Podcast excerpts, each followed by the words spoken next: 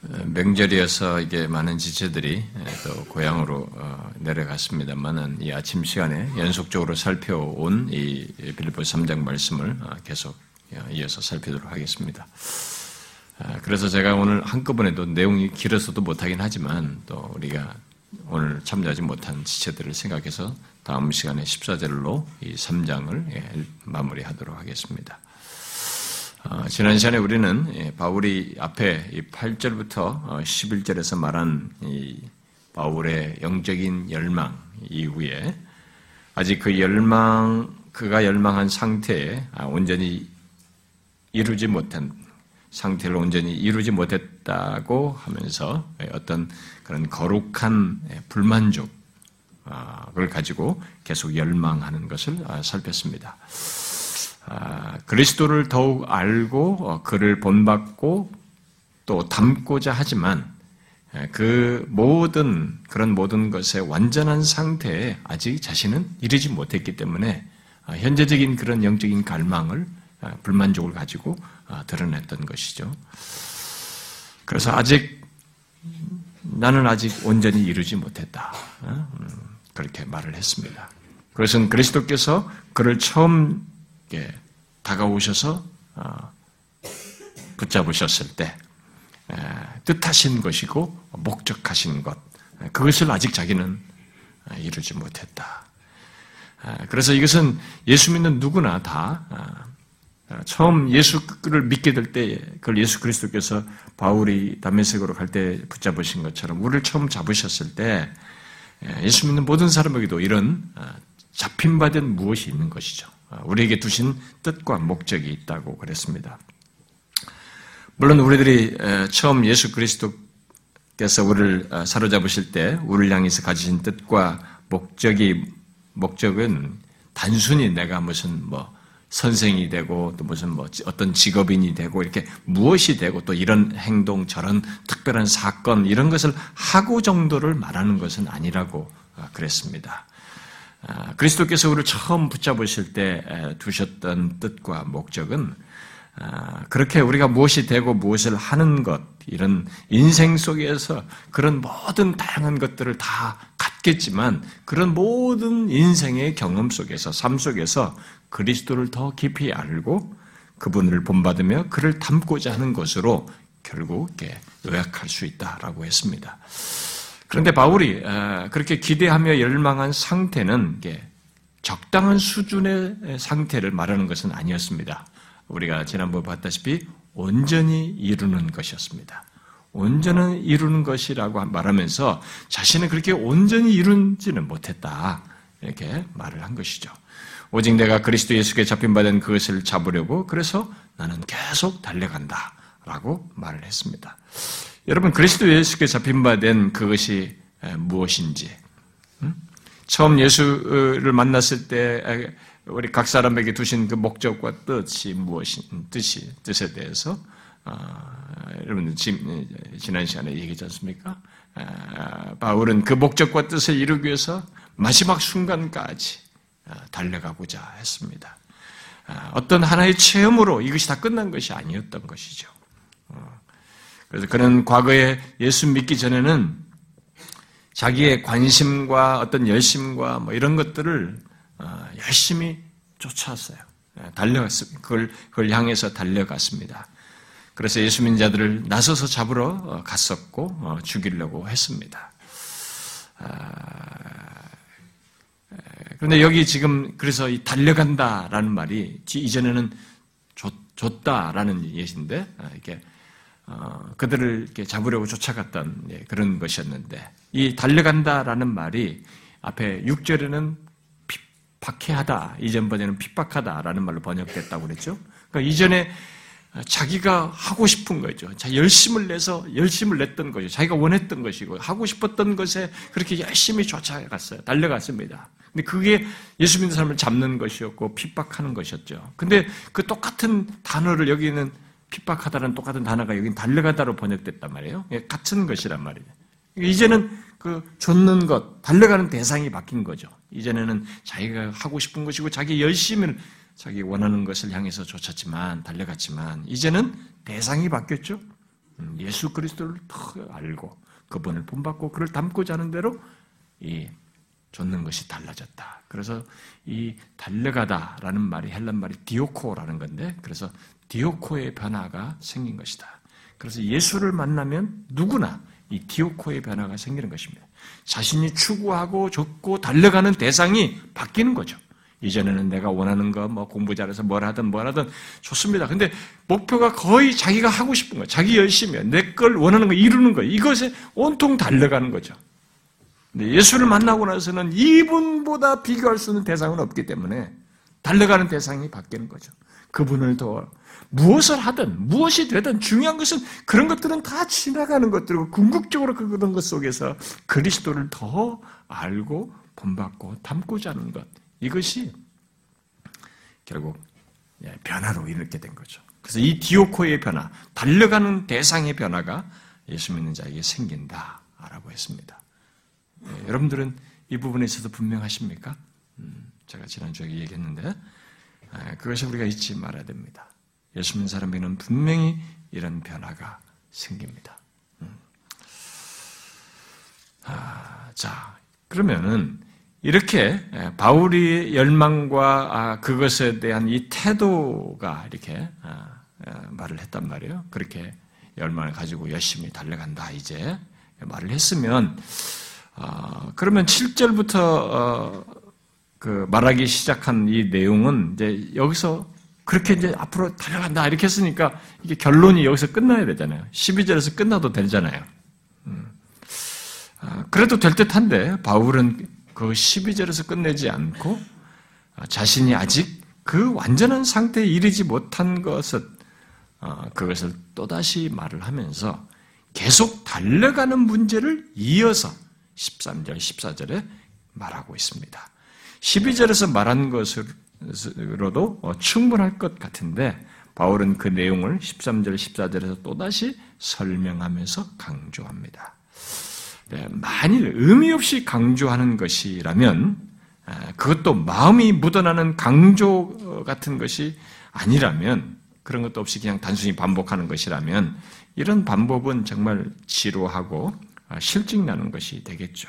우리는 반복을 싫어하지 않습니까? 이렇게 아, 뭔가 똑같은 얘기 또 비슷하게 또 하네 하면서 우리는 짜증납니다. 사실은 예, 싫어하죠. 그런데 이 세상의 이 글들과 사상들은 아, 그럴 수 있어요.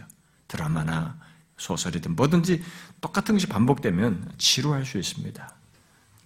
하나님의 말씀은 반복 속에 메시지를 담고 있어요. 하트가 있습니다. 하나님께서 강조하고 싶은 게 있는 거죠. 바울도 그런 것입니다. 그래서 성경에 나오는 반복은 단순히 그런 의미는 아닙니다. 선지자, 여러분 이사야를 살폈을 때도 그랬지만은 선지자를 통해서 하나님께서 강조를 하던 또 예수님도 반복을 많이 하셨단 말이에요. 반복을 하던 이 사도 바울이 반복을 하던 모든 성경의 반복은 의미를 담고 있어요. 그리고 우리를 향해서 간절함과 진실함을 담고 이렇게 하트를 담고 권하는 메시지가 있는 것입니다.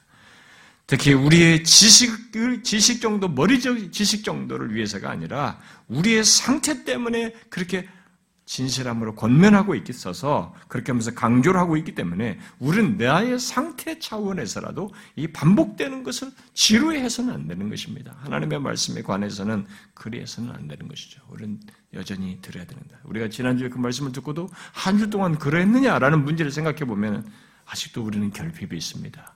과연 나는 그렇게 주님을 더 알고자 하는 열망을 가지고 한 주 동안 더 열심을 냈던가라고 하면은 그렇지 못했다는 것을 우리가 보게 됩니다.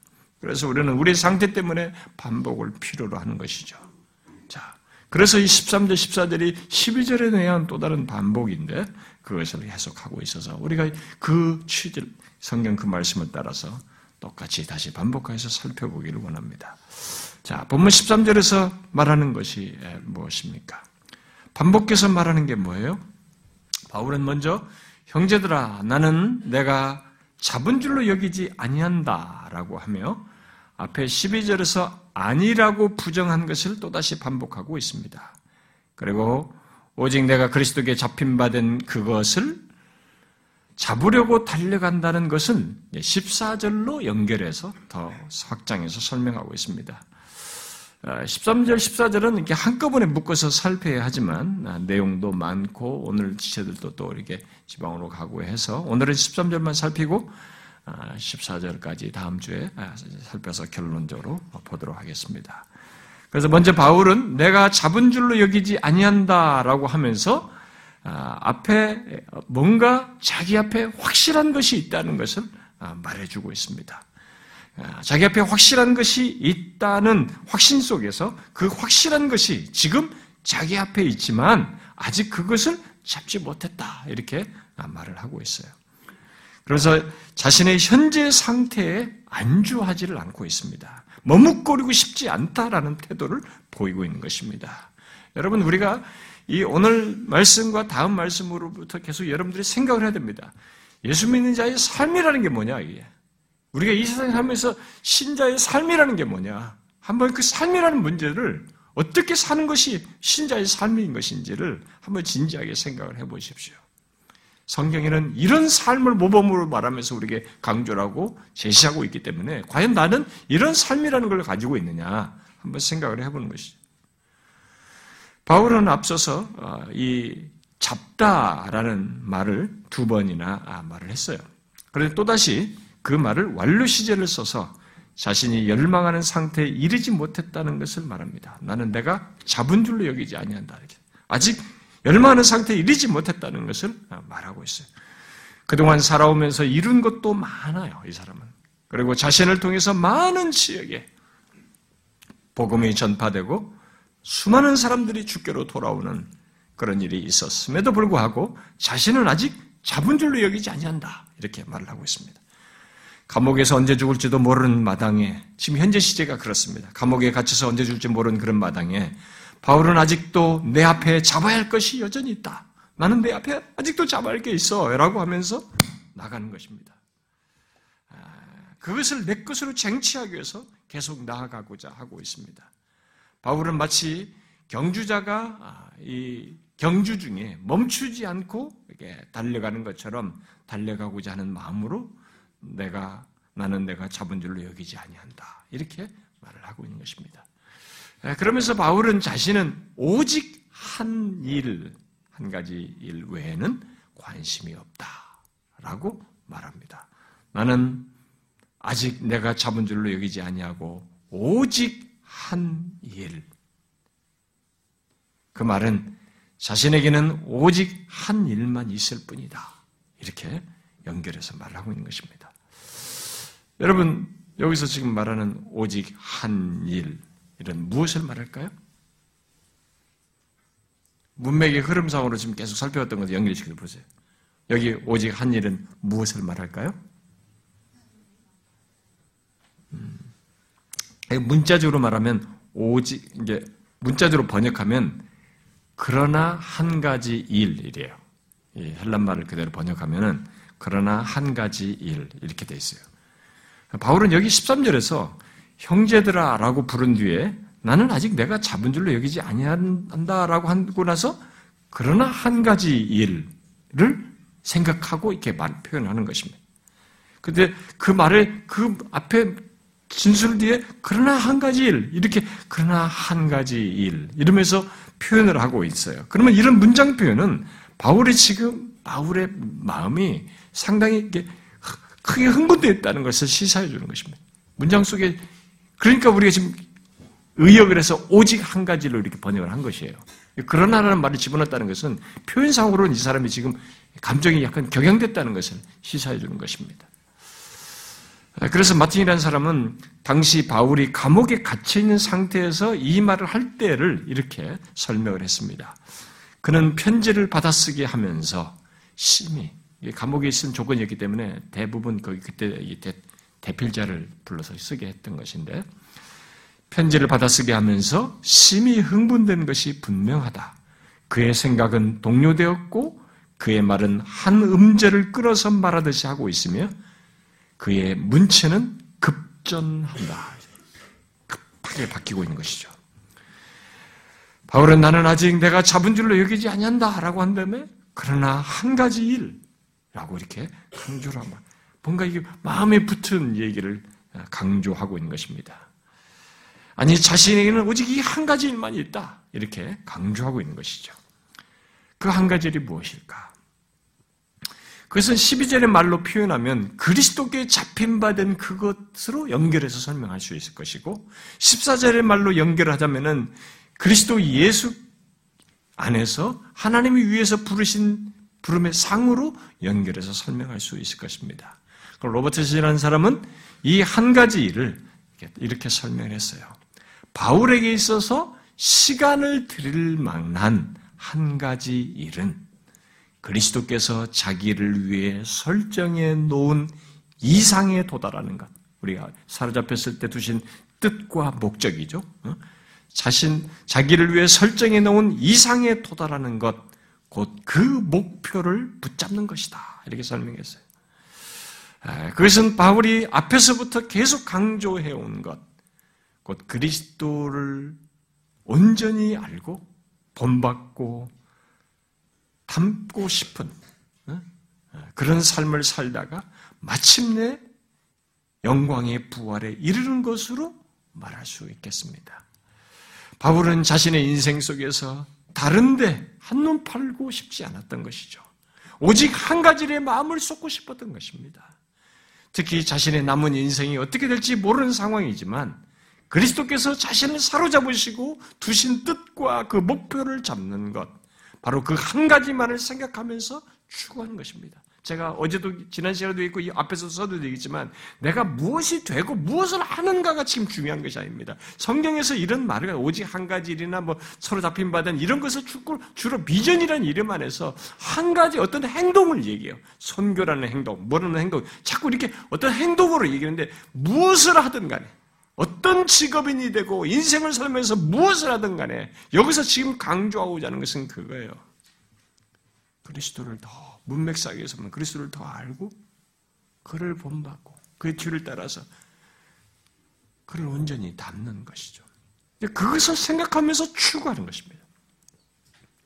설사 자신의 남은 시간 동안에 어떤 상황이 펼쳐지고 또 자신의 어떤 자신이 어떤 모습으로 있게 되고 또 자신이 어떤 자리에 이르게든 또 어떤 상태에 있게 된다 할지라도 또 무엇은 무엇을 하고 또 할 수 없게 되든 그 모든 것 속에서 그리스도께서 자신을 위해 설정해 놓은 그 뜻과 목적을 이루는 것 결국 그리스도를 알고 그를 본받고 그를 담는 것 외에는 다른 것에 관심을 두지 않겠다는 것입니다.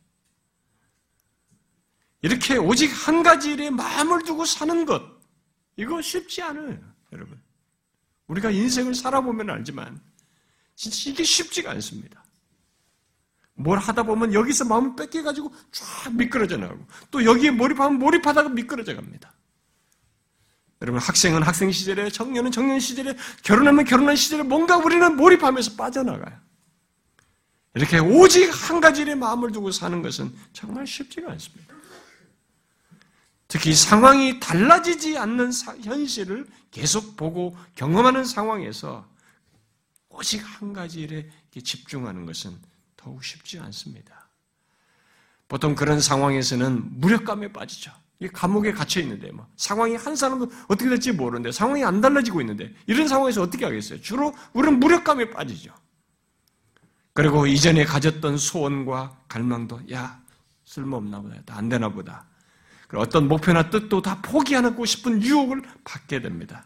그러나 바울은 그런 상황을 계속 경험해 왔고 현재에도 그런 상태에서 오직 한 가지의 마음을 두고 거기에 집중하면서 나아가기를 소원하고 있습니다. 여러분 이런 한 가지 일에 대한 열망과 추구 그리고 그 일을 향해 나아가는 이런 삶을 우리 자신에게 한번 비교해서 보세요. 여러분은 이런 삶을 가지고 있습니까? 저는 말씀을 준비하면서 물었어요.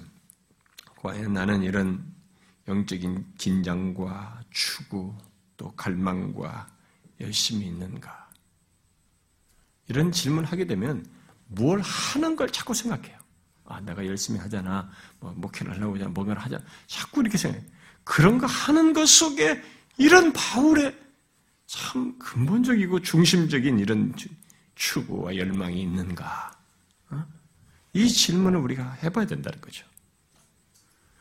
우리들은 직장에서 인정받기 위해서 또 학교 성적을 올리기 위해서 또 다른 사람들과의 경쟁에서 이기기 위해서 삶의 긴장 속에서 열심을 내면서 나름대로 어떤 걸 열망하면서 살아갑니다. 그런 삶의 긴장은 학교 생활이든 뭐 직장 생활이든 또 사업의 현장이든 그 가운데서 성공하기 위해서 몸부림치는 모든 사람들에게 흔히 있는 일입니다.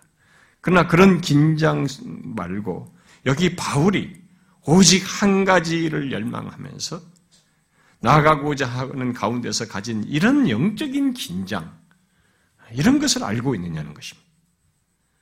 바울은 몇십 년짜리 삶을 위해서 갖는 긴장이 아닙니다, 지금. 그리스도께서 우리로 하여금 이르도록 하시고자 하는 그 목표, 궁극적이고 영원한 것으로 연결되어 있는 그 궁극적인 목표를 붙잡기 위해서 다른 것들에 한눈을 팔지 아니하고 삶의 환경과 현실이 어떻든 간에 그 가운데서 주저하지 않고 포기하지 않고 한 가지 일에 집중하고 싶어 하는 가운데서 갖는 이런 긴장을 이렇게 표현해 주고 있습니다. 여러분들은 이런 거룩한 긴장을 가지고 있습니까? 살고 있습니까? 여기 바울이 강조하는 그 한 가지 일을 방해받지 않기 위해서 힘쓰는 가운데서 부득불하게 갖게 되는 이런 긴장이 있는데 그런 긴장 속에서도 이 한 가지를 집중하는 이런 모습이 있느냐는 거죠. 바울은 오직 한 가지를 붙잡기 위해 위한 긴장, 그 자신이 처한 환경과 조건 속에서 흐트러지지 아니하고 또 포기하지 않으려고 하는 가운데서 그 긴장을 드러내면서 앞을 향해서 나아가고 있는 것이고 한 가지 일에 집중하고 있는 것입니다.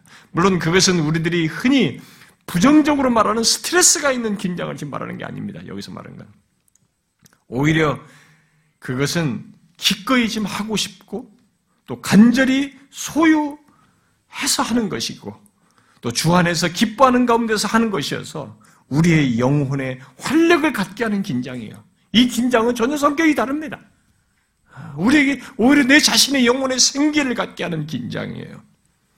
기쁜 긴장이죠. 이런 긴장은 바울처럼 오직 한 가지 일을 붙잡으려고 하는 사람들, 그런 신앙과 삶의 수고를 하면서 경주하는 사람들에게 있는 것입니다. 그리고 그들에게는 갖지 않을 수 없는 것이죠. 왜냐하면 그것을 붙잡기, 붙잡지 못하도록 하는 이 방해들 속에서 우리가 한 가지 일에 집중해야 돼. 포기하지 않고 나아가려고 하는 데서 씨름하는 가운데서 자연스럽게 갖는 긴장이기 때문에 그렇습니다. 그런데 바울은 계속 덧붙여서 말을 합니다. 말을 덧붙인 말을 통해서 아직 잡은 줄로 여기지 아니하고 집중하는 오직 한 가지 일을 어떻게 붙잡으려고 하는지 구체적으로 어떻게 집중하는지를 이어서 말을 덧붙여서 말해주죠. 어떻게 했다고 말하고 있습니까? 소극적으로 먼저 뒤에 있는 것을 잊어버린다라고 말을 하고 있습니다. 뒤에 있는 것을 잊어버리는 수고를 통해서 그렇게 한다라고 말하고 있습니다. 여기 잊어버려야 할 뒤에 있는 것은 무엇을 말할까요? 무조건 과거는 잊어버려야 하는 것입니까? 그것은 아니죠. 왜냐하면 성경에 이스라엘 백성들에게 하나님께서 과거에 그들, 이스라엘 백성들을 위해서 행하신 것을 잊지 말라, 기억하라 이렇게 말한단 말이에요. 그리고 예수님께서도 자신이 죽으심을 성천을 통해서 기억하도록 말씀하셨지 않습니까?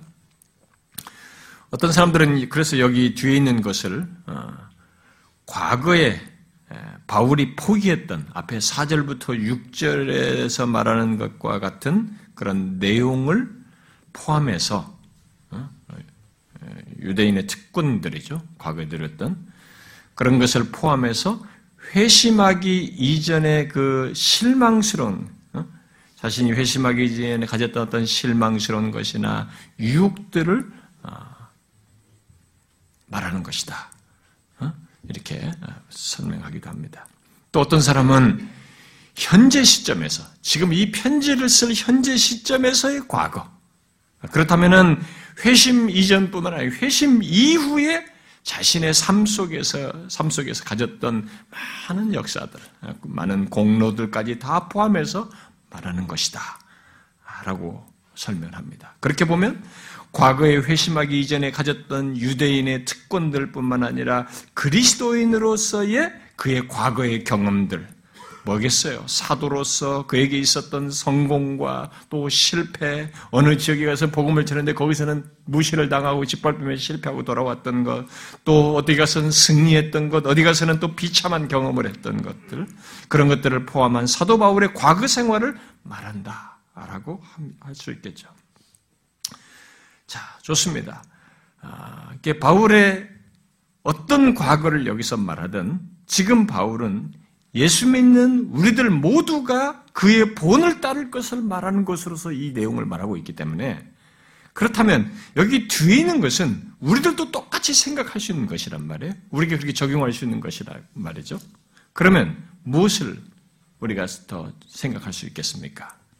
여기 뒤에 있는 것은 그것은 그 내용이 무엇이든지 우리들이 과거에 몰입하거나 집착해서 그 과거의 어떤 것에 집중해서 오직 한 가지 일을 붙잡는 우리의 현재의 노력이나 미래의 진보에 방해를 받게 하는 것이에요.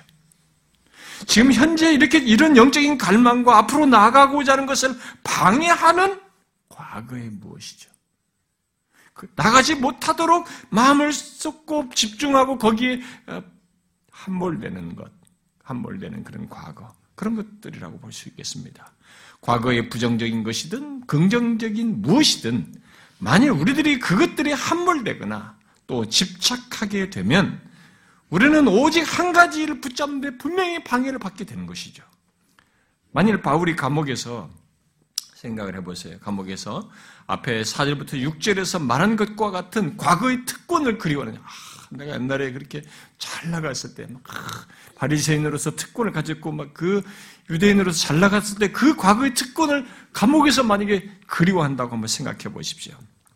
또 사도로서 사역하면서 자신이 이룬 과거에 막 사람들 가니까 사람들이 회심을 하고 많은 사람들이 반응하기 좋았던 거, 막 이런 놀라운 역사의 이런 성공과 자신의 수고 속에 있었던 좋은 결과에 집착한다고 한번 생각해 보십시오.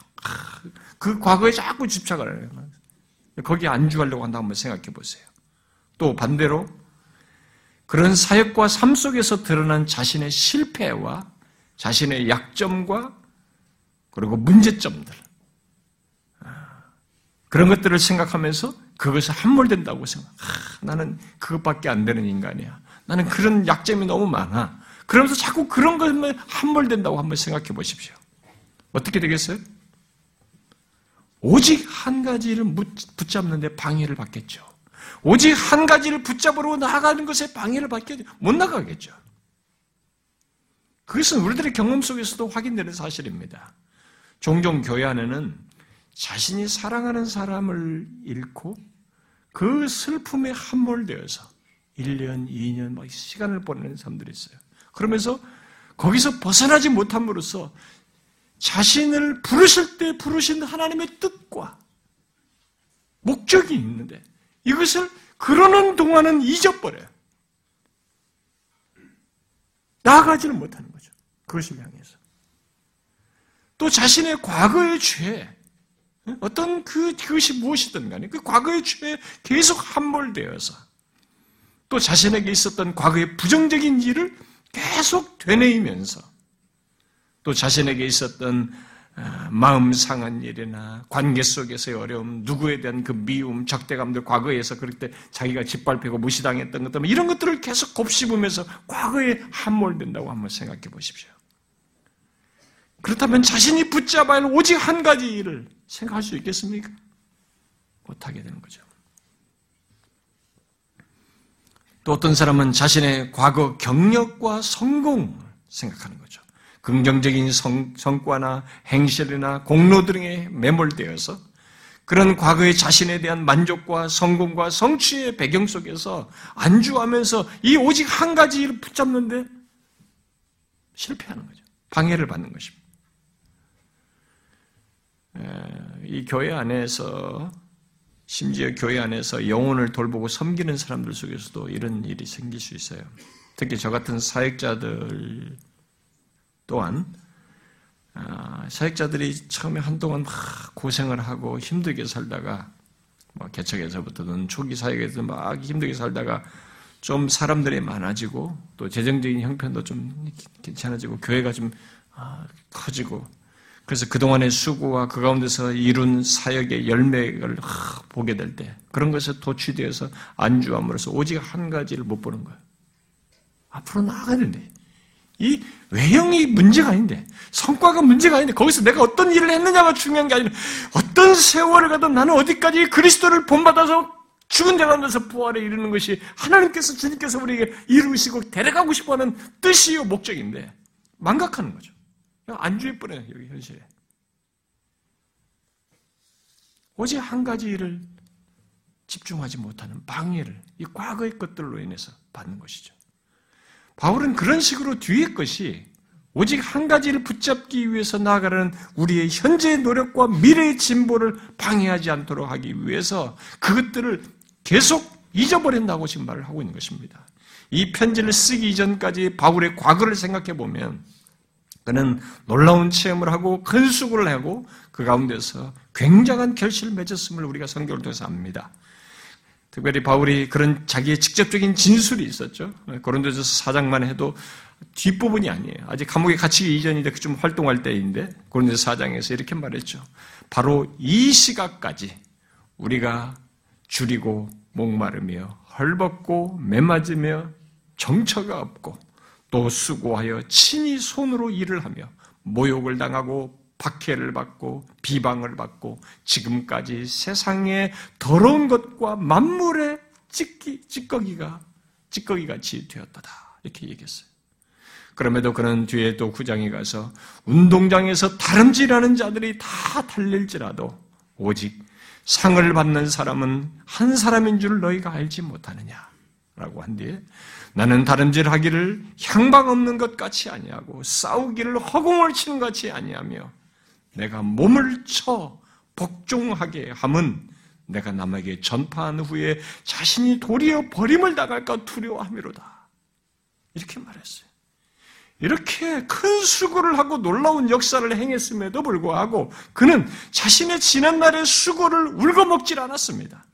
그거 먹으면서 안주하지 않고 상을 받기 위해서 다름질하는 것처럼 달려가며 그 다름질에 맹, 맹진, 맹진하기 위해서, 매진하기 위해서 자기 몸을 쳐서 복종하게 한다고 말을 하고 있는 것입니다. 그는 진실로 오직 한 가지 일에 집중했던 것이죠. 바로 그 어떤 삶의 경험이든 그 속에서 그리스도를 더 안고 그분을 본받고 그를 닮는 가운데서 죽은 자 가운데서 이르게 될 영광의 부활, 곧 자기 앞에 있는 상을 바라보면서 달려가는 길인데 집중했던 것입니다.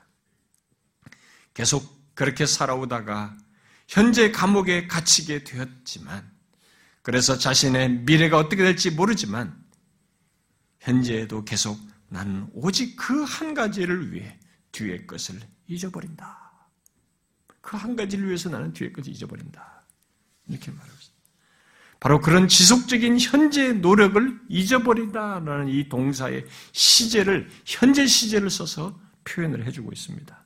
바울은 여기 잊어버린다는 말의 시제를 현재 시제로 표현을 해가지고 잊어버리는 수고를 일시적으로 한 번 하는 것이 아니라 계속한다. 의지적으로 계속한다는 것을 표현해주고 있습니다. 이것은 우리들에게도 똑같이 요구되는 것입니다. 우리들 또한 오직 한 가지를 붙잡기 위해서 뒤의 것을 계속 잊고자 해야 된다는 것이죠. 그 뒤의 것이 무엇이든지, 곧 나의 과거든, 과거 실, 과거의 실패든, 또 죄든, 상처든, 또 반대로 성공이든, 성취한 것이든, 쌓은 공로든, 그것들이 오직 한 가지를 방해받지 않도록 하기 위해서 우리는 계속적으로 의지적으로 잊어버리려고 해야 되네. 왜냐하면 불쑥불쑥 나오거든요. 그것으로 안주하고 싶거든요. 뭔가 있으면 또 거기에 함몰되거든요. 그래서 나가지 못하게 하는 방해를 우리가 흔히 받는단 말입니다. 언제든지 과거에 대한 함몰과 집착이 일어나, 일어날 수 있고, 그래서 오직 한 가지를 붙잡지 못하게 하는 방해가 생길 수 있기 때문에 그때마다 의지적으로 잊어버리는 일을 해야 한다는 것을 한다는 것을 지금 여기서 표현해 주고 있습니다. 과거의 것이 무엇이든지 우리들이 그것에 집착하거나 그것에 함몰, 함몰되게 되면 부활에 이르기까지 계속 그리스도를 본받고 그를 닮고자 하는 이 열망, 이 방향성을 가지고 나아가는 이것은 분명히 방해를 받아요. 바울은 여기서 예수 믿는 우리들이 이 땅을 살면서 무언가를 경험하고 아무리 놀라운 성공을 거두어도 그것이 설사 하나님께서 행하신 놀라운 역사라 할지라도 그것에 함몰되어 우리들이 붙잡아야 할 오직 한 가지를 붙잡지 못하는 것을 경계하고 있습니다. 자기 자신부터가 경계하면서 우리에게 그것을 본으로 제시해 주고 있습니다. 혹시 여러분 중에 지금 과거에 무엇에 사로잡혀서 주님께서 여러분들을 처음 부르실 때 두신 뜻과 목적, 그 무엇보다도 그리스도를 더욱 알고 그를 본받고 닮고자 하는 그 열심을 더 이상 드러내지 않고 멈춘 사람이 있습니까? 한때는 과거에는 그랬는데 지금은 그런 것이 왕년 얘기 정도로 멈추는 사람이 있습니까? 오늘날 교회 다니는 사람들이 우리들이 가지고 있는 이 직분이라는 것이 오히려 해로울 수 있어요. 한국 교회는 이렇게 탁 직분이 올라간다고 생각해요. 상승 개념으로 생각합니다. 집사가 되고 무슨 권사가 되고 장로가 되고 이게 상승이라고 생각합니다. 그러다 보니까 이 상승이다 보니까 더 올라갈 데가 없다고 생각해요. 딱 올라가고 나서. 그래서 거기서부터 사람의 태도가 바뀌어요. 정말로 이상하게 바뀝니다. 그건 많은 교회, 우리 한국 교회에서 경험색에서 나옵니다. 딱 진짜 되고 나서부터는 태도가 바뀐다는 거예요. 근데 제가 영국과 호주에서 경험한 거는 그 사람들은 다시 다 내려놔요. 어, 장로도 이렇게 되고 다. 자기가 지금 충분히 감당을 못하면 일단 내려놓고 시작해요. 장로직도 내려놔요. 이렇게 하면서 하거든요. 자신들이 이런 직을 감당하는 데서도 그러는데 우리는 계속 상승 개념으로 하다 보니까 여기서 말하는 것처럼 이런 게 이루어지지가 않는 거죠. 주의 것을 잊어버리고 나이가 먹든 계속 아직 부활에 이르지 않았잖아요. 주님 앞에 서지 않았잖아요. 죽은 자 가운데서 부활에 이르기까지 이 바울이 말한 것처럼 계속 열망을 하면서 나가야 되는데 달려가야 되는데 스톱하는 거죠. 자꾸 과거에 집중해. 내가 왕년에 그랬다 이게. 내가 교회에서 이런 직분을 맡아서 이렇게 했다가 자꾸 거기서 멈춘다는 것입니다. 그건 아니다는 것입니다, 여러분.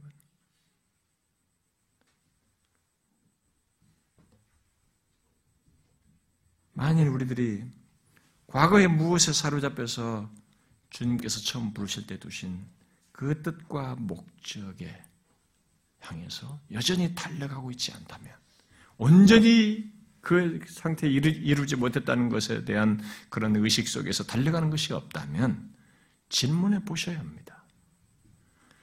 지금 이 한 가지 일에 집, 집중하지 못하게 하는 것이 무엇인지, 집중하지 못하게 하는 과거의 뒤에 있는 것이 무엇인지, 그걸 한번 살펴봐야 할 것입니다.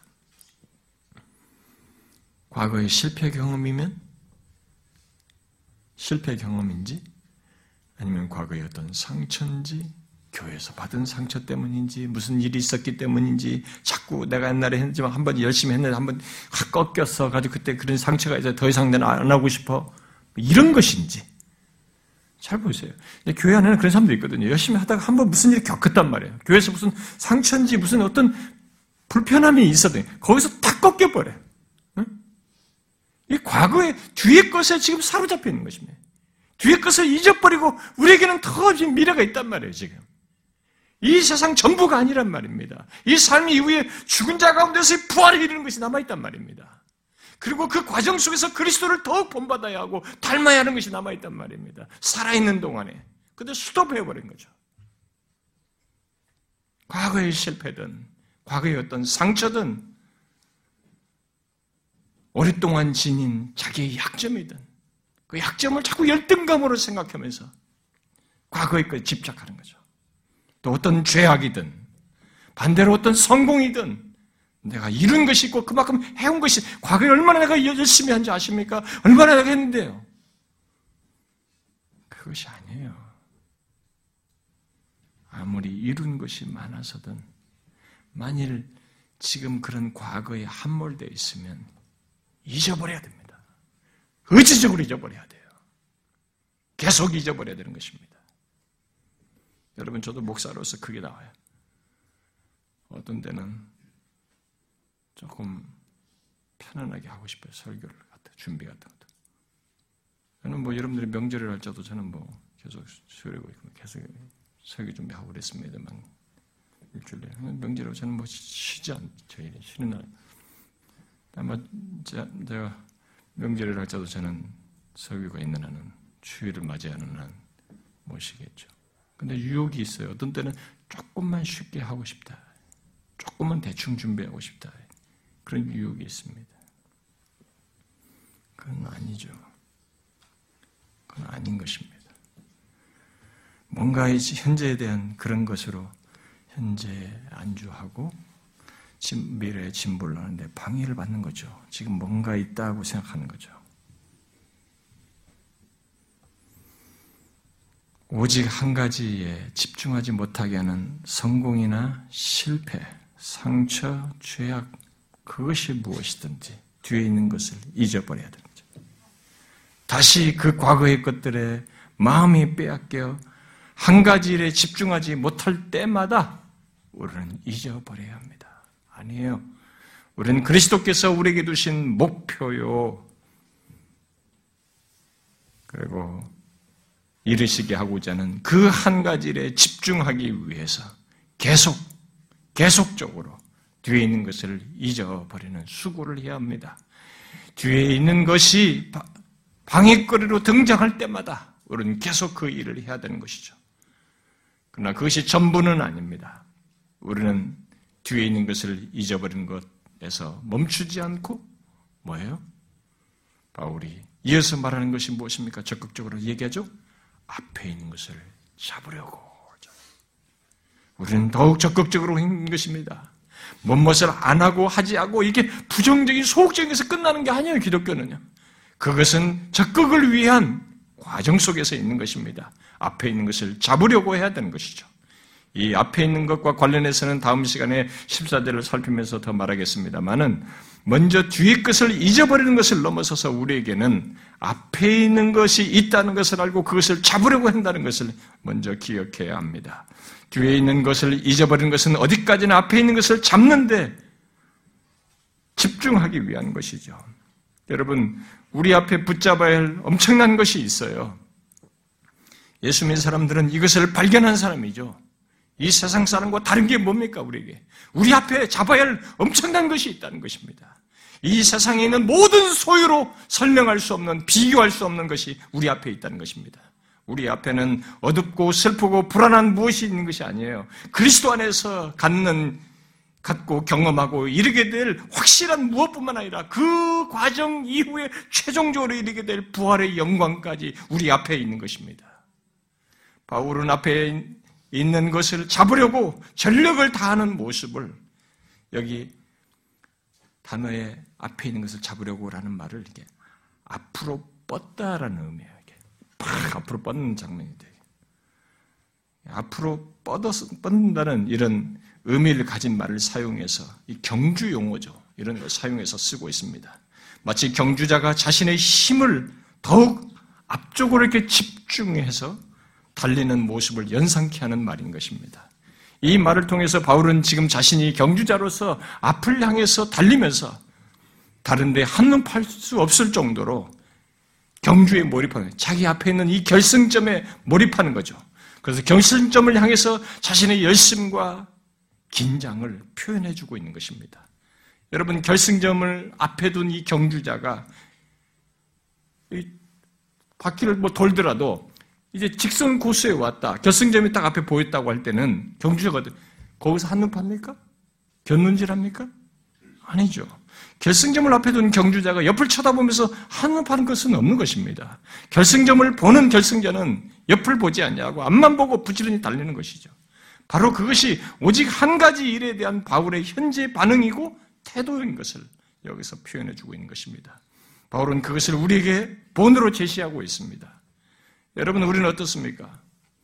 똑같이 한 가지 일을 가진 우리들, 우리들도 바울처럼 우리 앞에 이 마지막 결승점을 향해서 달려가는 것 같은 열심과 긴장, 그리고 집중력을 가지고 해야 되는 거예요. 어떻습니까? 여러분들도 이 마지막 결승점을 향해서 달려가는 열심과 긴장과 집중력이 있습니까? 혹시 우리들이 이뤄야 할 목표로 생각지 않고 그런 것들, 목표 같은 것도 생각지도 않고 결승점도 생각하지 않고 교회 다니는 사람이 있습니까?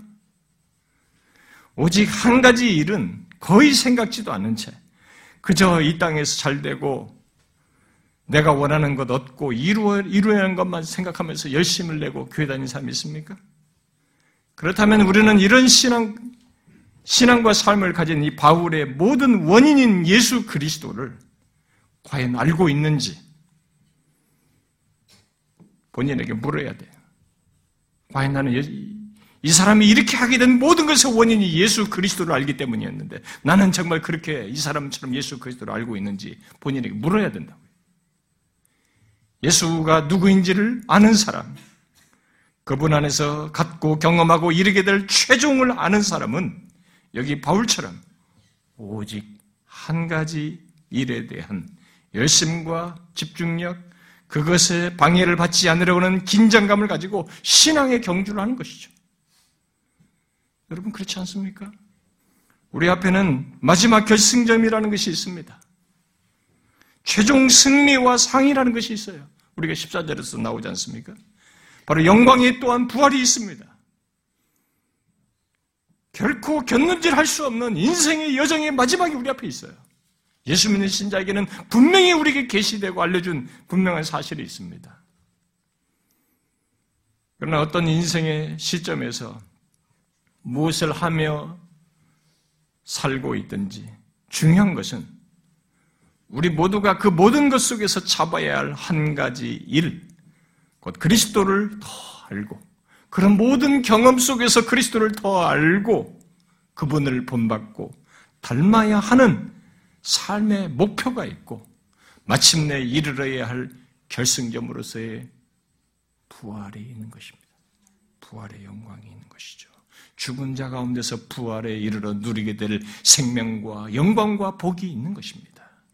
바울은 예배석 교회 장로들에게 고별 설교를 하는 중에 이렇게 말했죠. 내가 달려갈 길과 주 예수께 받은 사명을 마치려 하면은 나의 생명조차도 조금도 귀한 것으로 여기지 아니한다. 라고 말을 하면서 자기 앞에 있는 결승점을 바라보고 가고 있어요. 예배소 장로들은 너무 안타까워했지만 바울은 앞에 무엇이 있는 줄을 알아요. 그게 고난이에요. 엄청난 일이에요, 지금. 그러나 자기 앞에 있는 그 결승점을 바라보면서 나아갔던 것이죠. 어떻게 삶을 그렇게 살 수 있을까? 질문이 됩니다. 도대체 어떻게 삶을 이렇게 살 수 있을까? 뭘 하든, 어떤 일 하든, 자기가 인생을 살면서 자기 나름의 인생을 유지하는 많은 것들이 있잖아요.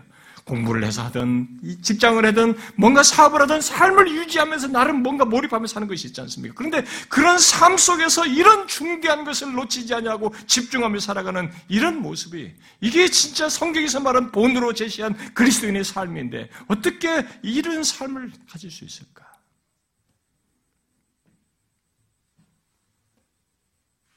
그것은 하나예요. 앞에서부터 쭉 말했는데. 예수 그리스도 그분이 누구인지를 알고 그분 안에 있는 생명과 복됨과 그리고 그 그리스도 안에서의 삶의 결론으로 있게 된 부활의 영광을 알기 때문에 그래요. 그것도 어설프게 하는 것이 아니라 정확하게 생생하게 알기 때문에 그렇습니다. 그래서 제가 묻는 것입니다. 교회를 다니면서 이 세상에 집착하면서 모든 것에 함몰되어서 예수 그리스도를 뒤로 할 정도라면 우리가 아는 예수 그리스도는 다른 예수예요. 예수라는 이름만 붙인 종교적인 대상일 뿐입니다. 이 땅에 오신 하나님의 본체로 오셔서 십자가에 달려서 우리를 구속하신 이 생명의 구주가 아니란 말이죠. 자기가 아는 예수는 다른 예수라 해요. 바울은 여기서 우리도 그렇게 삶을 살라고 말을 하는 것입니다. 본으로 제시하면서 예수 믿는 우리도 그런 삶을 살라고 말하는 것입니다. 우리가 이 세상에서 무엇이 되고 무엇을 하며 살든지 예수 그리스도 안에 는 생명과 복됨과 그 결론을 알고 자기처럼 결승점을 향해서 달려가야 된다는 것입니다. 여러분, 우리도 오직 한 가지 일에 집중하면서 마침내 이르게 될 그 결승점을 바라봐야 합니다. 마지막 결승점을 앞에 두고 달리는 경주자와 같은 긴장과 집중력과 열심으로 그런 삶을 우리도 살고자 해야 된다는 것이죠. 그런 삶을 모르거나 살지 않는다면 그리스도인일 수 없겠죠. 아니, 그런 삶을 살지 않을 수 없게 하는 예수 그리스도를 모르기 때문이겠죠. 예수 그리스도를 믿는 자는 그럴 수 없습니다. 여러분, 정령 예수 그리스도를 알고 믿고 있습니까? 그가 나를 구원하여 죽은 자 가운데서 부활에 이르도록 우리와 연합하여 우리와 복된 관계를 이 땅에서부터 갖게 하시고 방향을 제시하여 최종 결론으로 이끄시는 그분과 함께한 존재인 것을 알고 있습니까? 신자의 영광스러움과 복됨은 그겁니다. 나라고 하는 존재가 이 세상에서 가지고 있는 조건이 아닙니다. 나라는 존재가 이 영광스러운 주님과 연합하여서 죄 사함 받고 이 상례에 대한 영광으로 나아가는 이 묶임 속에서 가게 되고 그 과정 속에서 그분을 알 수 있고 그분을 닮을 수 있고 본받을 수 있는 이 특권을 가졌다는 것입니다. 여러분 이런 놀라운 사실을 알고 주님이 두신 이 놀라운 뜻과 목적, 그리고 그 이후에 있을 결승점을 아시고, 바울 같은 긴장, 주변을 돌아보지 않고 한 가지 일에 집중하여 나오고자 하는 이런 영적인 긴장과 열심이 있습니까?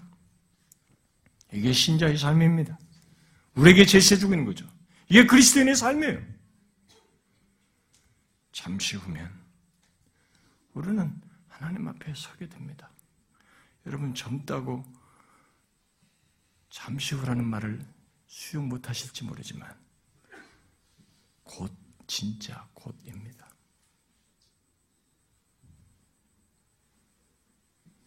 어제와 오늘의 차이를 아십시오. 혹시 여러분 어제와 오늘의 차이를 모르십니까? 여기 계신 여러분들 어제와 오늘의 차이를 모르십니까? 아침에 일어나보니 똑같은 환경이고 주변이고 집이고 똑같은 심상이고 똑같은 것이라고 생각하십니까?